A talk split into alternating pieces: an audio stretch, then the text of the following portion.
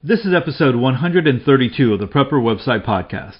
Today's articles are Consumable Supplies Level 1 Prepping and Preparedness, the top three unstoppable SHTF scenarios, and Making Old Pioneer Sourdough for Traditional Baking. Hey, I'm Todd Sepulveda, the editor of PrepperWebsite.com. This podcast is an audible version with some commentary of articles that have been posted on Prepper Website, a daily curation of preparedness information. These articles are some of the best of the best that have been recently posted on PrepperWebsite.com. All article links and show information can be found on the PrepperWebsitePodcast.com. Hey, let's go ahead and let's just get started uh, today. First article comes to us from ModernSurvivalBlog.com. Uh, again, the article is called Consumable Supplies Level 1 Prepping and Preparedness. Uh, there's been a lot of, uh, Ken's been doing a lot of level 1 prepping type uh, articles over there, and so uh, we haven't read all of them on the podcast, but uh, th- they're good. And so, uh, uh, for those of you who are wondering what is level one prepping, he's going to describe that for you here in this article. So let's get started. Consumable supplies, one of the topics of level one prepping and preparedness, are items which are intended to be bought, used, and then replaced. With regards to preparedness, it is simply a matter of stocking up on a number of specific items for your convenience and to ensure that you won't run out during a period of disruption. Note, level 1 preparedness is being prepared for a disruption that may last hours, days, or even up to one week. Most all typical disruptions will fit into this category and time frame. Surprisingly, though, most people are not adequately prepared even for level 1. Don't let that be you. Stock up on consumable supplies. This really is a short list, given that we're talking the very basics. Consumable supplies do not include food and water. Instead, those items are discussed here. There's a link there for prepping for one week water and food. Toilet paper. Did you know that 83% of people polled say they have at least two rolls of toilet paper per person per week will cover wipe or wipe all of their needs. Most preppers are careful to have plenty of this particular consumable supply in their inventory. Sounds like a reasonable priority to me. If you're a newbie prepper, say a family of four, do you have at least eight rolls on the shelf? You might, but I'm just saying having a few cases on hand is one less thing to worry about. Here are some fun facts from our resident expert on the subject toilet paper, everything you wanted to know. I know this has come up. Just uh, I, I have done a couple of articles. Actually, I did the one there that um, sorry, shaking my microphone there. I uh, did the one that uh, Ken is uh, linking to, and then recently did the the uh, the article on toilet paper and, and stocking up on that from Backdoor Survival. Uh, I, I just again I'm going to say I think it's a very, very uh, important prep to have. It's one of those preps that you might not really think about because uh, food and water and defense and medical and all that kind of stuff gets, you know, that's all the the important stuff that a lot of people talk about. But if you don't have, you know, something to wipe your butt, uh, man, that is going to be that's going to be a problem when the poop hits the fan because uh, you know the poops the poop is going to be on your butt, and so uh, it just it just makes sense. Find some toilet paper that is on sale. Just stock up. There's there's no reason why, and then just rotate it. All right, that's all I'm going to say about that. Uh, paper plates, cups, plastic utensils. If the power is out and ordinary food prep isn't quite so easy, for example, without electricity, an easy way to deal with serving is to use paper plates and cups and plastic utensils. Why? Because during times of disruption, there might not be water flow to wash dishes. Well pump may be not functional from a power outage. Maybe there's a problem with the municipal water supply. Maybe times of the essence and this convenience helps with that. Treat it like camping. Just throw away the dirty paper plates, cups, and utensils when you're finished. Hey, I just so let me just stop really quick here. Uh, I do I do like the aspect of paper plates. I mean, I, we know plastic is out there as well. And to be honest with you, I haven't seen a whole lot of paper plates. Uh, not like you know, like, like you used to buy. Uh, plastic pretty much fills up the, the shelves. You can find paper plates out there. You you can find those, and then you have uh, the Chinet stuff that's really really expensive, but it's you know it's a harder kind of plastic uh, paper, more cardboard type uh, um, you know plate that you have there. But um, if you if you have paper plates and paper cups, then in order to get rid of them, you don't have to. You can easily burn that. And so if you have a little, uh, even if you don't have like a burn bin in your backyard, let's just say you're in. Um, you're in a neighborhood. A lot of people have uh, fire pits, and even though you know ones that you can buy from you know Home Depot or whatever, one of those you know portable ones. I mean, not portable, but ones that you can kind of move around and stuff, and and uh, put up uh, during summertime, and then bring out when it's when it's nicer weather, and you want to you want to have a little uh, fire uh, in the back. Um, and so, you know, if you have one of those, then you can go ahead and, and burn those kinds of things and just kind of uh, get rid of some of your trash in that way. With utensils, plastic utensils, you wouldn't be able to do that as much.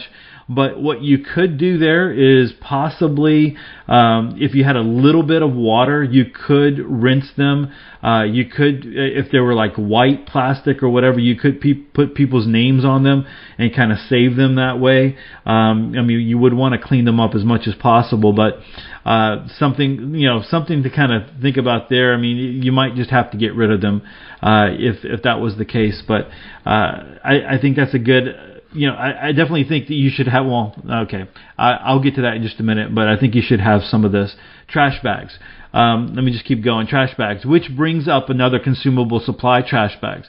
They're useful for all sorts of things. Again, you probably already have a box of trash bags under the kitchen sink or on the shelf, but maybe it's almost empty. It doesn't hurt to have an extra box or two used for trash bag uses for trash bags. Uh, of course, for the trash uh, to keep gear dry, rain poncho, portable toilet, and blackout curtains.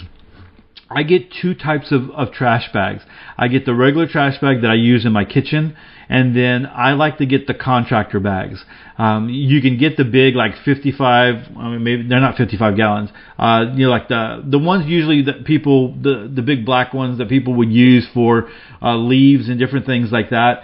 Uh, they're about like maybe 40 gallons or whatever. Uh, I find that that I always uh, they never just stay. Like when I, I have a trash can in the backyard, and because we have a pool, people come over and we barbecue, and people throw it in there, and they never stay. I just like using the big contractor bags, uh, the big 55 gallon drum bags. Uh, they just they just work. You can really fill them up. And then when you're talking about using them for ponchos and for shelters, I mean, we, you know, I have a couple of those in the bug out bags.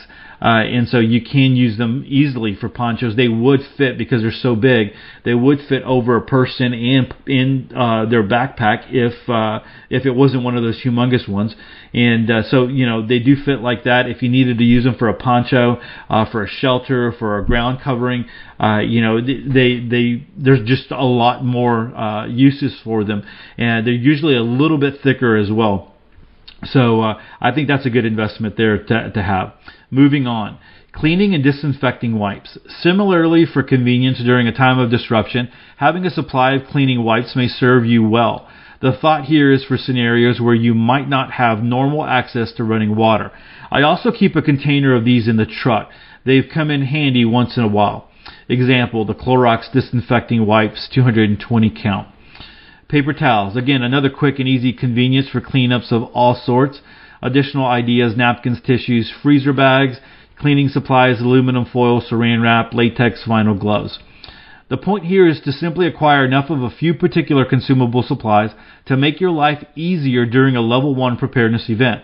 Can you think of any additional items in the category that may be useful? Okay, so what I, what I was getting at earlier and kind of stumbling a little bit over my words, but uh, not wanting to to take up too much time within the article. Um, there there are some comments here, about 82 comments. Uh, somebody says, "Hey, uh, I think actually one of the first ones was, uh, hey, I try to." Uh, you know, try to try to do things that are going to be a little bit more sustainable and I totally understand that. So, like, if you were in a situation, uh, and let's say you were out in the country and you had your own well, or you had a spring, or you had unlimited water supply, and you were able to go ahead and to wash in uh, wash cups and and plates and and utensils and all that kind of stuff. I think that that definitely would be the best uh, thing to do because you wouldn't be using up uh, something that you know that you're not going to be able to purchase later on. Uh, you're not creating trash for yourself, uh, all that kind of stuff.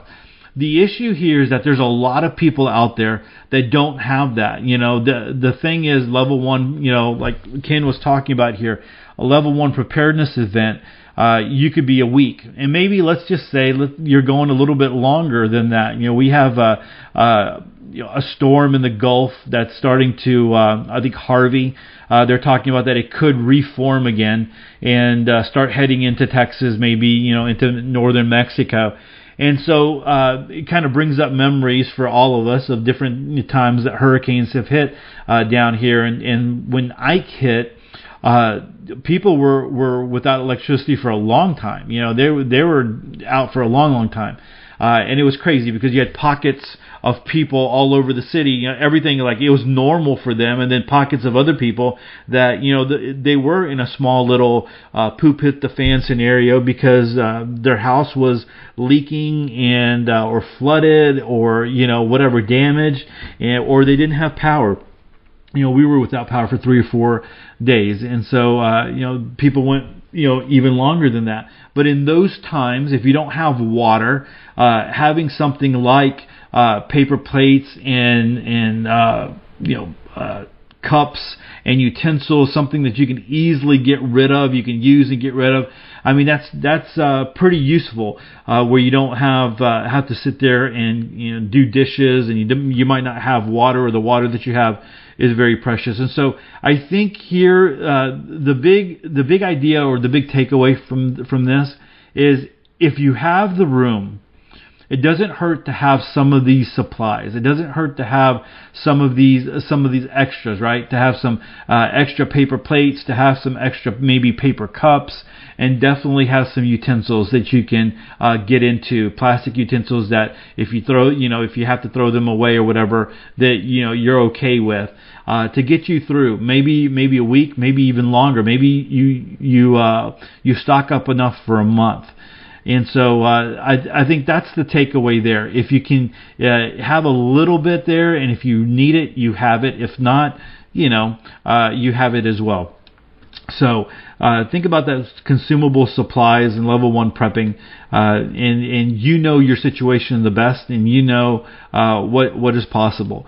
But I just know that in in uh, well, you know, when we had uh, I think it was Hurricane Ike if I remember correctly. There was a uh, there was areas that were told not to use the water, not even not even with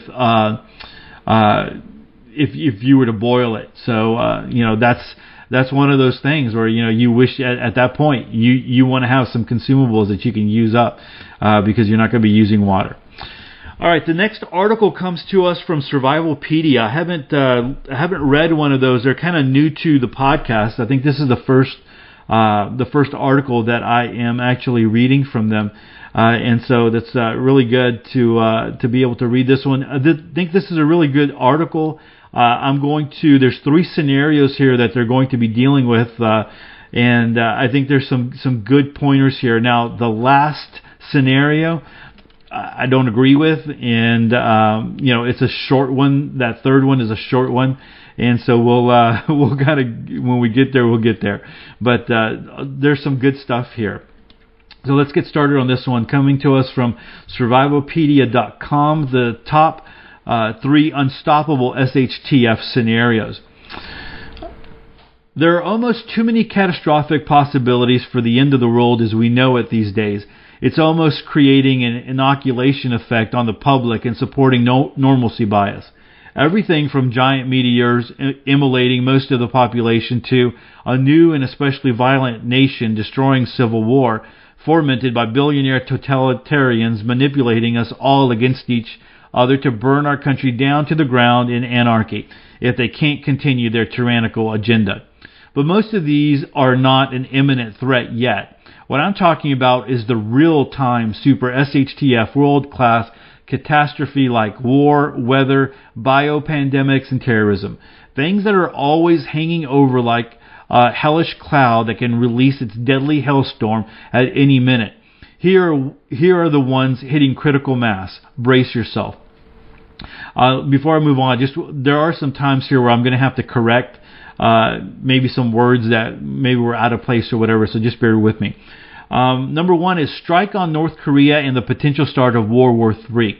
In case you haven't been paying attention, North Korea has been purposefully expanding its effort as an irascible world pestilence since the new Trump administration arrived.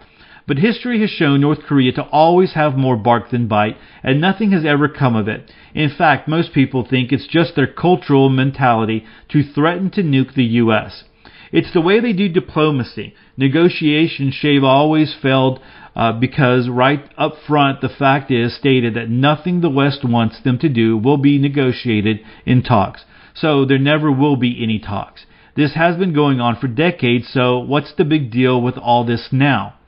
After all, in a military conflict with the U.S., North Korea would be like what would be like Ant's motor scooter getting run over by a 400 horsepower Dodge Ram Charger. We wouldn't even need tactical nukes to reduce this insolent rogue country and its maniac in chief into a bomb crater pockmarked replica of the dark side of the moon.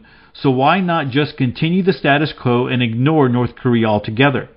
And maybe release their sanctions on high fructose corn syrup, saturated foods, and maybe the tubby cornflakes bowl haircut tyrant will die of morbid obesity and be replaced by a less malevolent leadership.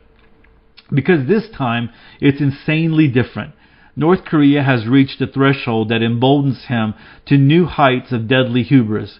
He is building intercontinental nuclear warhead ballistic missiles and flaunting them in our faces and then overtly threatening to nuke us with them.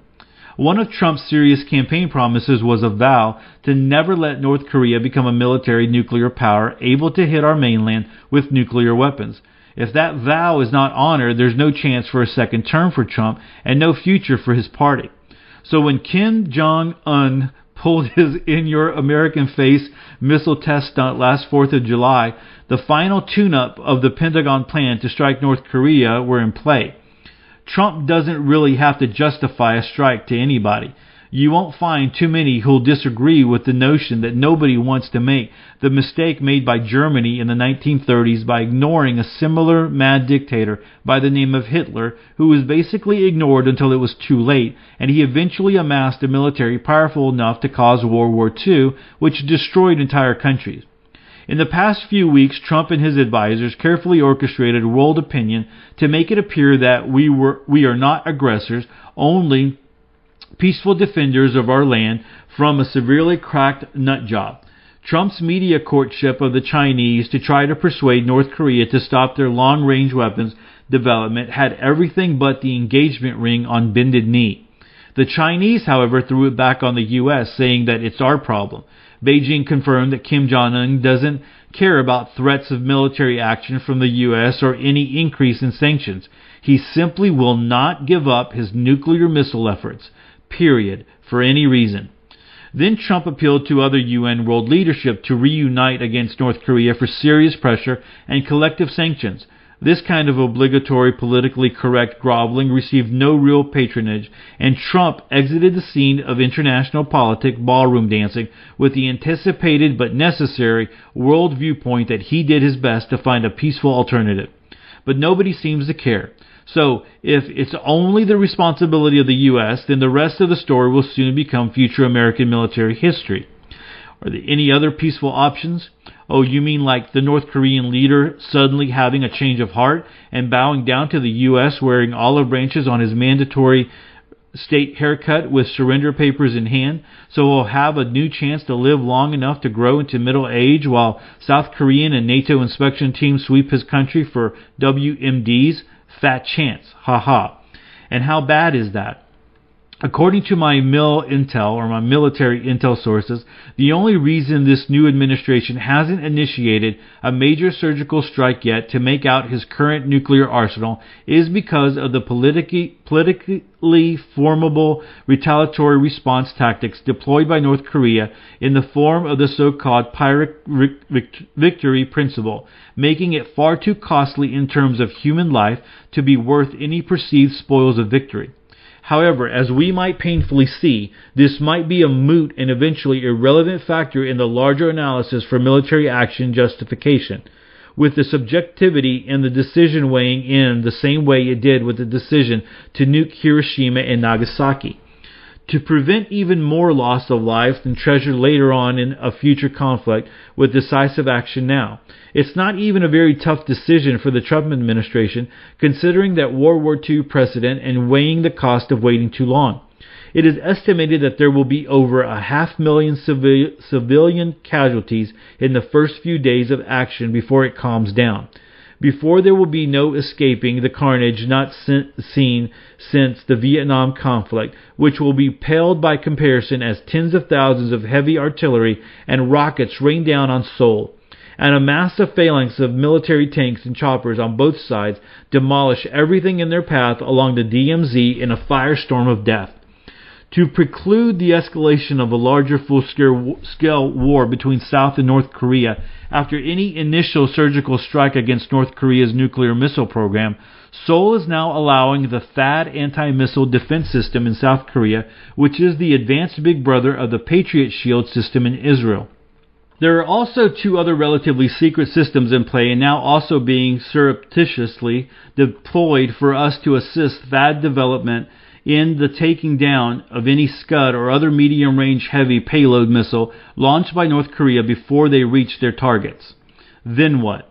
White House press spokesman Sarah Huckabee, when asked at a recent press conference about North Korea after an earlier U.S. intercontinental missile test, stated that no option is off the table, but we're not tipping our hand with details.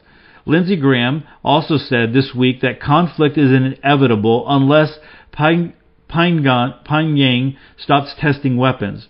North Korea's Foreign Minister Ri Yong Ho just emphasized in an international interview that North Korea will never quit their nuclear ballistic missile defense program. Never. Kim Jong un threatened massive retali- retaliation for the latest sanctions voted on by Congress to cripple at least a third of North Korea's already brutal economy. Trump tweeted the other day that North Korea best not make any more threats to the United States. They will be met by fire and fury that the world has never seen. Up until now, we didn't care much about his threats. It was estimated that he only had a few nuclear weapons, none capable of threatening the U.S. That suddenly all changed. The intelligence community just issued a new devastating alert. It appears that North Korea had been moving much faster than expected and now has powerfully miniaturized nuclear warheads ready to install on their long range intercontinental missiles when perfected in the near future that will be able to reach Chicago.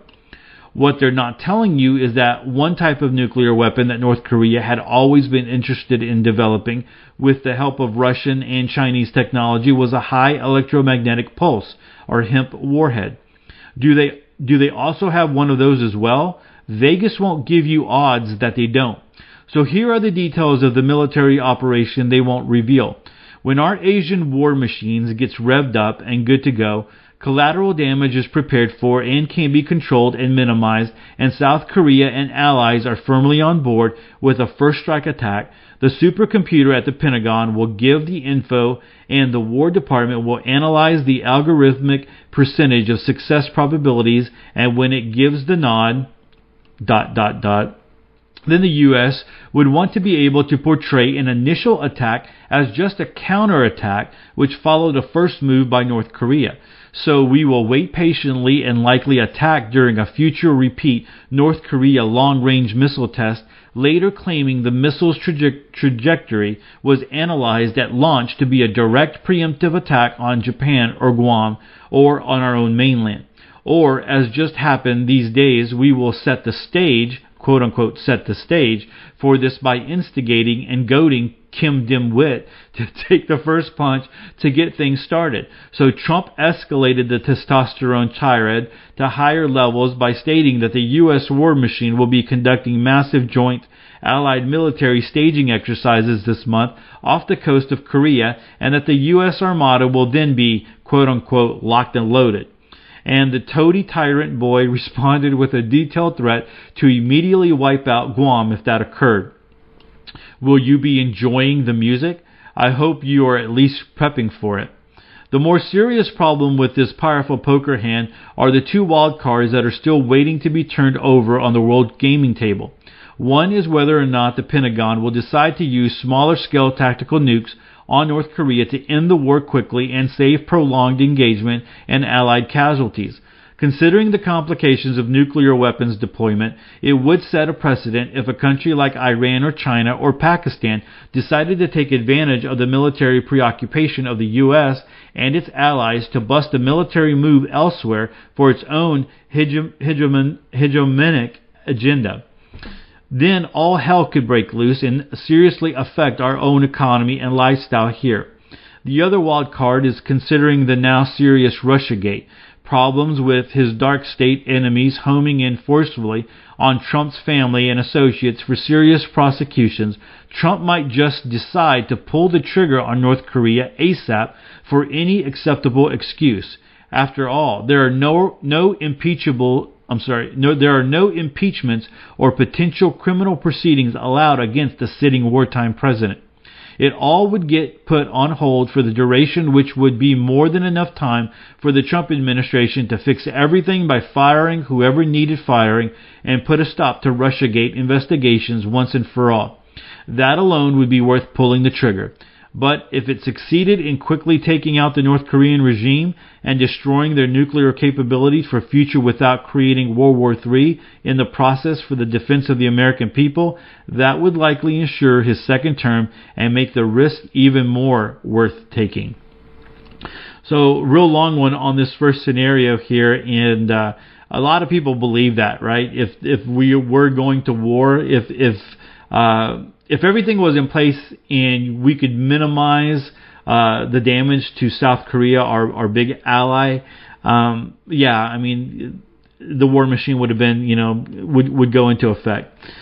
You know, one of the things that just a lot of people are, are wondering why China is not getting involved. You know, wouldn't it wouldn't it benefit China to get North Korea in line, or even for them to um, to invade and take over, and then you know they can they can uh, you know change North Korea into what they they would want.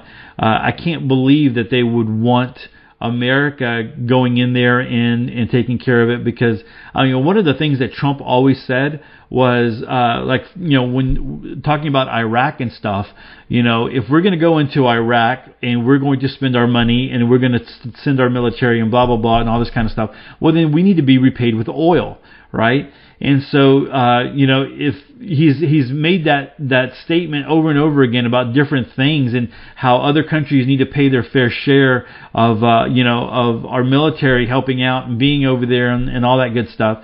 So you get, you got to imagine that he's going to have that idea as well if for whatever reason America goes and, and goes it alone and takes out North Korea. There's going to have to be some, you know, he's going to want some benefit out of it, and I can't believe that China would want that.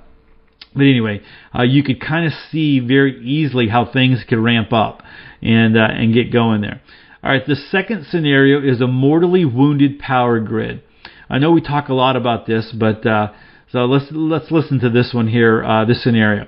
The second imminent nationwide catastrophe will be the power grid, and I've already told you about it. So there's a link here. Many prepare for a potentially imminent solar event, a HEMP attack, or devastating grid hack by cyber terrorists. The worst case scenario for a major grid collapse are far more mundane and about to happen any time now.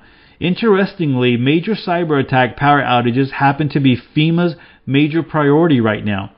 Just this week, the major vacation area of Cape Hatteras, Carolina Islands on the East Coast experienced a total power outage b- blackout when the main power source to the area was severed by a piece of heavy construction equipment. The situation got worse when there is no telling when the power will be restored. Fresh water is gone and thousands of tourists are being evacuated and a state of emergency has been declared. There are virtually no backup generators on the island, and they can't get them there fast enough before the situation goes from bad to worse. The businesses the business losses will not be recoverable for years. There was little significant MSM or mainstream media coverage of a recent event where three major cities in the U.S. had three very curious major but brief power outages simultaneously one morning. Then a nuclear power station out west was hit with a cyber attack, but managed to resist it with advanced computer cyber IT. There are outages across the country almost every week. There are warnings of severe power infrastructure problems currently at dangerous levels that are only deteriorating until a major domino effect can shut down enough of the country's power to throw it in mass chaos. Because when that many areas are blacked out, there will not be help coming anytime soon, if at all. But we are so dependent upon electricity in our lives that if you are a master off-grid bushcraft uh, parish right along with their dying homesteader, you might be one of the fortunate few. Most of the world simply is not, and many will flashlight batteries. Uh, so there's a couple here that I just, you know, like the bushcraft parish, right? I think there's some wording here that got kind of uh, maybe auto corrected. Uh, and uh, so, and even that last sentence, and many will flashlight bat, many will, I guess, you know, use up their flashlight batteries. I guess is uh, is what they were trying to say. All right, continuing on. Then there's the other way to cause a major grid collapse a concentrated, well planned commando style attack on certain power stations to begin the domino effect, a widespread blackout. It's unnerving to realize how weak and fragile our grid system really is and how all three of these in progress, quote unquote, in progress events could all somehow contribute to nationwide blackouts. At a recent privately held World Summit in Washington on the impact of a massive cataclysm and its effect on the infrastructure and survivability of societies, attended by experts from 200 countries, one of the hosts, a former Florida Congresswoman Michelle Vasiliadis, made an alarming statement that it's not if a black sky or massive power infrastructure collapse event will occur, it's when. SHTF events don't get much worse than a dead and buried power grid where nothing is on anymore and life as we need it comes to a grinding, unbearable halt. So uh, he does bring up the uh, the attacks on the power grid.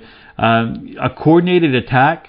Um, a lot of these, a lot of these substations, uh, I mean, there's nobody there to protect them, and so you, people could walk right in there, plant some C4, uh, you know, br- uh, bring in, roll up a, a van, you know, filled with explosives, and uh, and do something, do some damage. And if they did this all over the place, uh, you know, could could cause some damage to our power grid. Uh, I know that here in our, in our neighborhood, I was uh, reading on a community forum uh, where we've had some flickers, and I we don't know if uh, if it was just because it's been really really hot and so ACs are running. And you know one of the problems when you have that is people were talking about their capacitors like in you know in their AC units would go out you know, because of the flickering and stuff like that. And so you have that damage and you have that uh, um, need to uh, replace that, especially when it's so hot. I mean, you can't go without an AC. So a lot of things there, uh, you know, that come into play there. All right, the third scenario here, and this is the one that uh, I don't necessarily agree with. And other people in the comment section, one, one person in the comment section was like, "I was with you. I really liked the article up until the third scenario." And so uh, let's go ahead and get on that one. Number three is end of the world geoengineering, also known as chemtrails, HAARP weather control. Despite the grave imminence of the aforementioned SHTF scenarios, this one is by far the most ominously horrible because the catastrophe is being created by our own dark state government and we the sheeple are virtually oblivious to it and do nothing about it. And because this apocalypse is not imminent, it is not near. It is absolutely happening right here and right now. It just may become the worst apocalypse humanity has ever seen, even ushering in an actual human species extinction. Just look up in the sky. It's a bird. No, it's a plane, but it's definitely ain't Superman. More like the Grim Reaper. So there is a, uh, a video here. Uh, by geoengineeringwatch.org, blatant and inarguable, inarguable geoengineering jet spraying captured. All right, continuing on. I wrote about celebrities like the late Prince and Merle Haggard, who were chemtrail activists, and I was amazed at how many people still thought chemtrails were a conspiracy theory. That's got to be one of the world's greatest hoaxes continuously perpetrated on the people but unauthorized, criminally covered up geoengineering and chemtrails are a proven fact. But the dark state government has cleverly kept us under heavy cloud cover in the form of target focused brainwashing, and it has gotten much worse lately. I won't elaborate now. Combined with the above doom and gloom, it might be too depressing for you all at once, but prepare yourself for a life changing revelation. You'll learn why the only real global warming is the one intentionally created by the geoengineering totalitarian monsters. The end game. The major prep focus for the above events are food and power backup. Each above event is in expanded danger could affect these areas tremendously. If you haven't done so already, you should at least get some of the survival guidebooks we have here to start planning. Good luck, but we all know it ain't about luck. So, uh, there, like I said, there are some um, uh, some comments here that you can go check out and uh, and read up on uh, and and go there. I, I think, um, like I said, I really like scenario one and uh, scenario two. Uh, you know, they throw some extra things out there maybe that we haven't talked about recently. Um, but scenario three, uh, yeah, the Kim chemtrails thing. You know, I remember James Wesley Rawles wrote an article. Um, it wasn't a very long one. It's been a while though.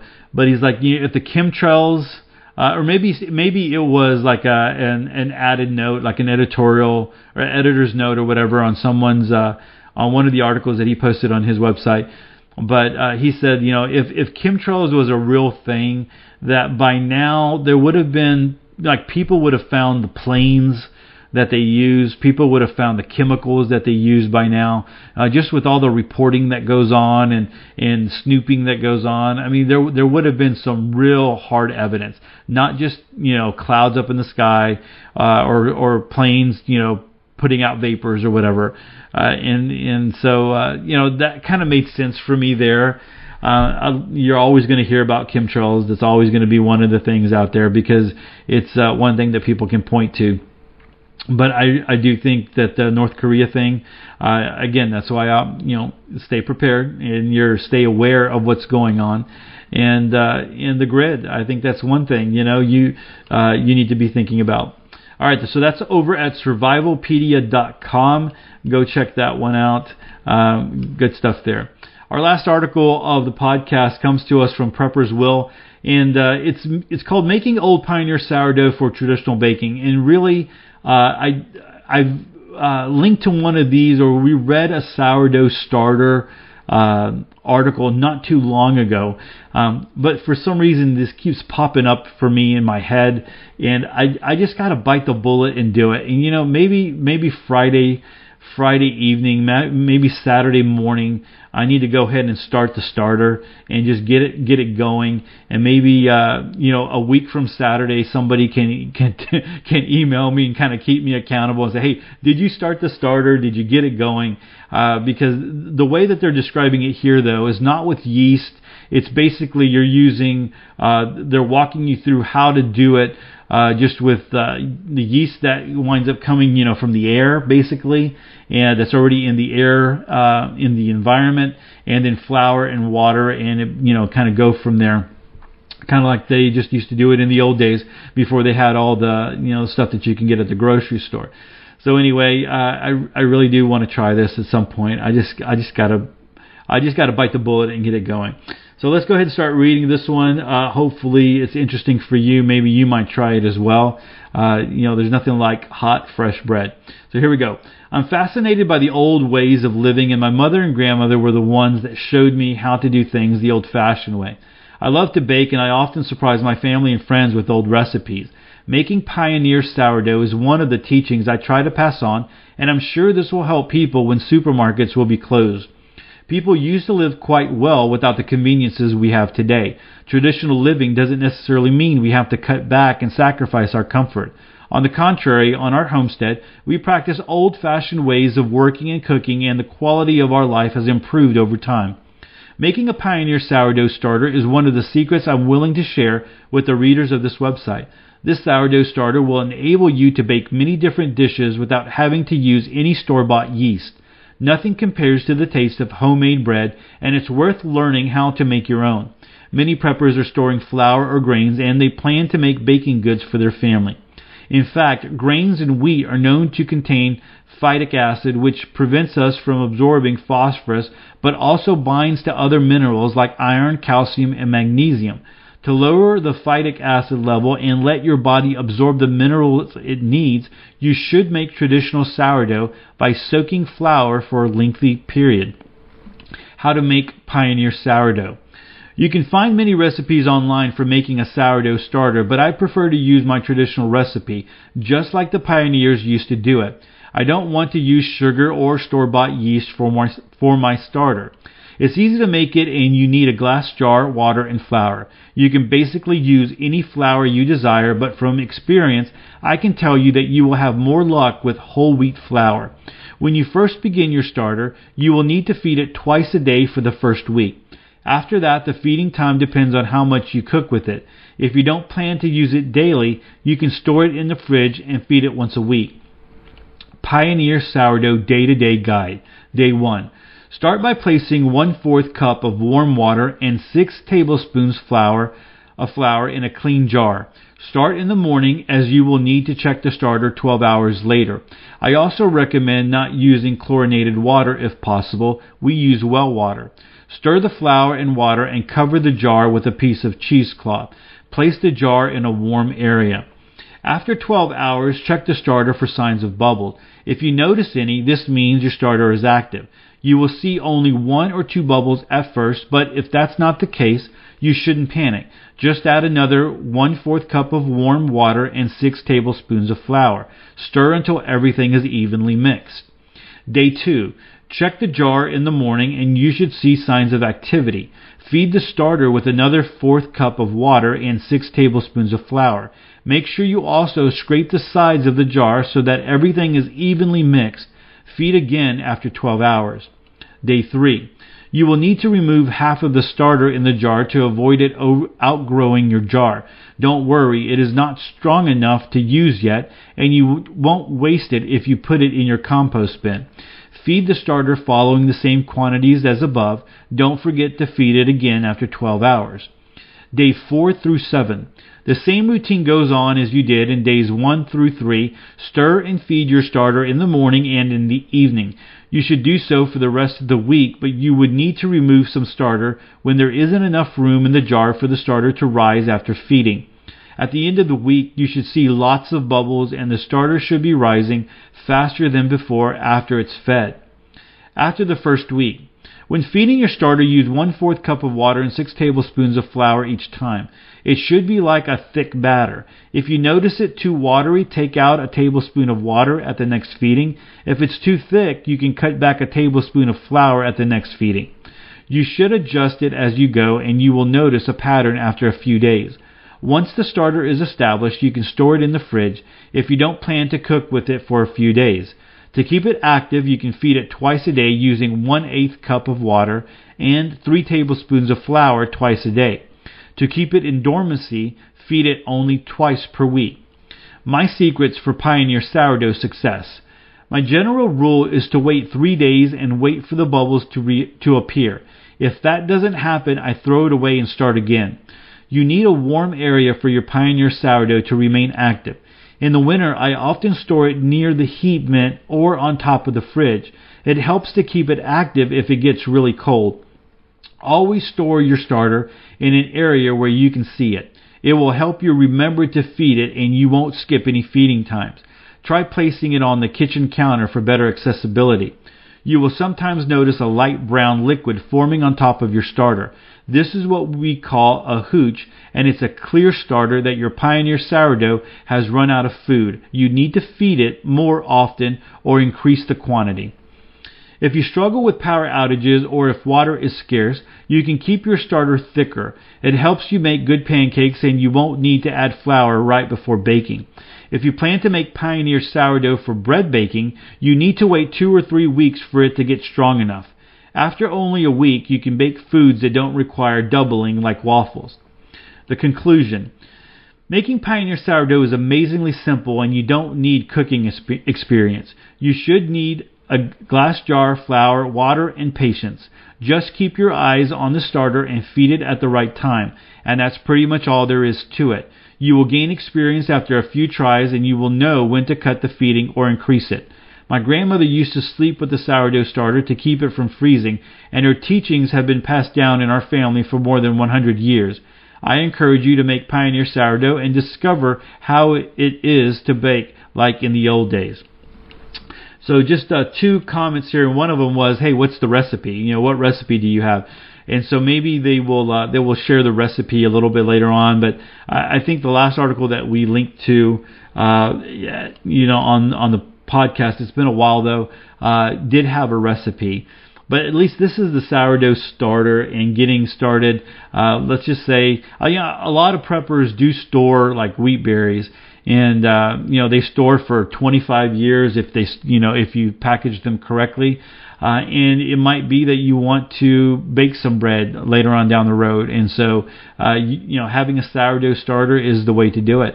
Uh, that's that's a way to uh, to get it going, and and plus the fact that it's just uh, it's it's healthier for you, and uh, when you're buying bread at the store, there's all that crap in there, right? So I mean that's another reason why I wanna I wanna try it for myself as well and just you know I don't know just uh, see what we can do. But I don't know maybe I need somebody. So a week from this Saturday, uh, someone needs to email me like, hey Todd, how's the how's the how's the sourdough starter going? Uh, I'll try to see what I can do and get it going for. Uh, for Saturday uh, and go from there, and then uh, maybe I'll just report back on uh, on how uh, how it all went, and uh, and you know share that with you. Well, I uh, appreciate you hanging with me. If you if you've gotten this far on the podcast, um, it's always great to hear from people, uh, from listeners. Uh, if you're out there and you appreciate the podcast, uh, you can hit me up on Facebook, Twitter, Instagram, or you can uh, leave a comment in one of the episodes uh, on the Prepper website, podcast.com.